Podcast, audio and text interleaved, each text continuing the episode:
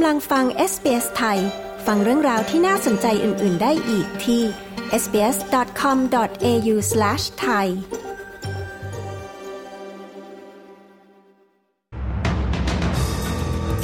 ผลการตรวจสอบพบเรื่องเสื่อมเสียเกี่ยวกับผู้รับเหมาสัญญาศูนย์กักกันของออสเตรเลีย พรรคกรีนส์จะผลักดันรัฐบาลสหพันธรัฐให้ยกเลิก Negative Gearing ผู้สำเร็จราชการของสหพันธรัฐออสเตรเลียจะไปเยือนไทยอย่างเป็นทางการสัปดาห์นี้ ติดตามสรุปข่าวรอบวันจาก s อ s ไทย 12 กุมภาพันธ์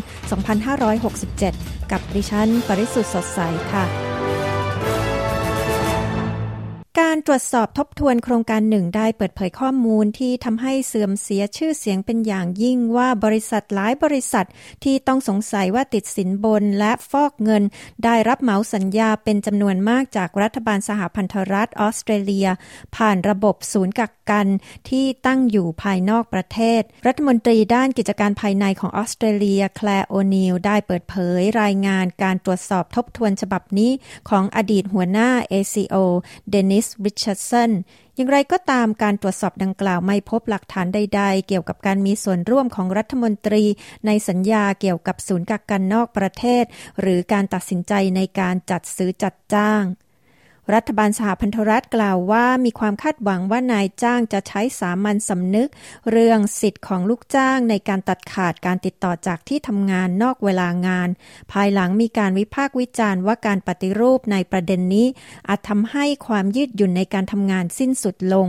ทัญญาพลิเบเซกรัฐมนตรีของรัฐบาลสหพันธรัฐ บอกกับ Seven Sunrise ว่ากฎหมายนี้ต้องการทำให้แน่ใจได้ว่า ลูกจ้างไม่จำเป็นต้องพร้อมให้บริการตลอด 24 ชั่วโมงเมื่อนายจ้างเรียกหา อย่างไรก็ตามรัฐบาลจะพยายามแก้ไขร่างกฎหมายนี้ในสัปดาห์นี้ ในประเด็นที่กำหนดโทษทางอาญา หากนายจ้างละเมิดสิทธิลูกจ้างในการตัดขาดการติดต่อจากที่ทำงานนอกเวลางานมีการเรียกร้องอีกครั้งให้รัฐบาลสหพันธรัฐของพรรคแรงงาน ยกเลิกมาตรการที่เรียกกันว่า negative gearing สำหรับผู้มีที่อยู่อาศัยให้เช่า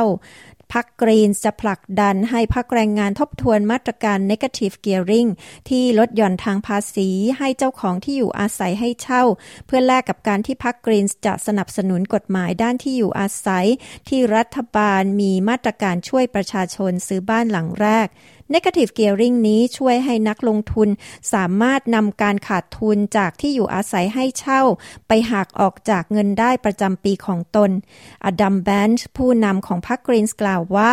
Negative Gearing นั้นไม่ยุติธรรมสำหรับผู้ซื้อบ้านหลังแรก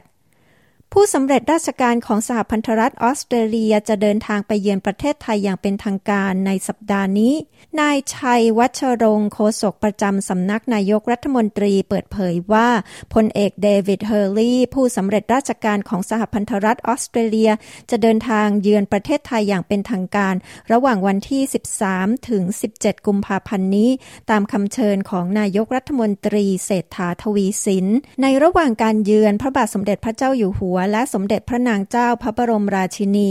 พระราชทาน พระบรมราชวโรกาส ให้ผู้สำเร็จราชการของสหพันธรัฐออสเตรเลีย และภริยาเข้าเฝ้า ณพระที่นั่งจักรีมหาปราศาสตร์พระบรมมหาราชวัง ผู้สำเร็จราชการยังมีกำหนดพบปะหารือทวิภาคีกับนายกรัฐมนตรีไทย โดยการเยือนไทยอย่างเป็นทางการครั้งนี้ เป็นโอกาสให้ออสเตรเลียและไทยได้กระชับความร่วมมือในฐานะหุ้นส่วนนทางยุทธศาสตร์ โดยเฉพาะอย่างยิ่งในด้านเศรษฐกิจ สังคมและวัฒนธรรม ทั้งหมดนี้คือสรุปข่าวรอบวันจากเอสเปสไทย จันทร์ที่ 12 กุมภาพันธ์ พุทธศักราช 2567 ดิฉัน ปริสุทธ์สดใส รายงานค่ะ